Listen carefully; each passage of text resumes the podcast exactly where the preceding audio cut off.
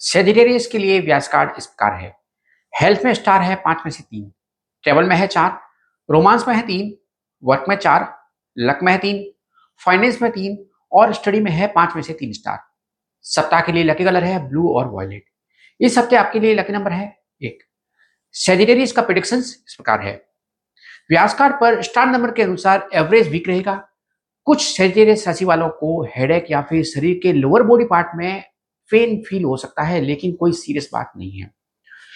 कुछ सेजिटेरियस राशि वाले अच्छे कारण से ट्रेवल करने की योजना बना रहे हैं।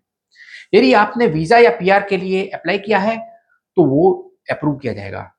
शुक्र और चंद्रमा के कारण कोई आपको गलत समझ सकता है, लेकिन जल्द ही सब कुछ ठीक हो जाएगा।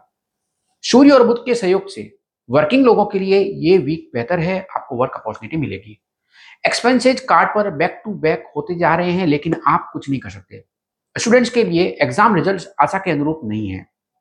आप फाइनेंस के कारण चिंतित महसूस कर सकते हैं। सेजिटेरियस राशि के कुछ लोगों के लिए परिवार विवाह को लेकर मैरिज को लेकर सीरियस है। सप्ताह के लिए रिकमेंडेशन इस प्रकार है। खुद को बदलने की कोशिश करें क्योंकि अब समय की मांग है। ओवर ट्रस्ट और ओवर इमोशन से बचें और प्रैक्टिकल बने। किसी को एडवाइस ना दें, सोमवार का उपवास और पक्षियों को दाना डालने से आपको निश्चित रूप से बेहतर फील होगा। इस सोमवार को कोई डिसीज़न ना लें। सुबह स्नान के बाद जब करने से पहले आप एनर्जेटिक फील करेंगे जब करने से आप एनर्जेटिक फील करेंगे।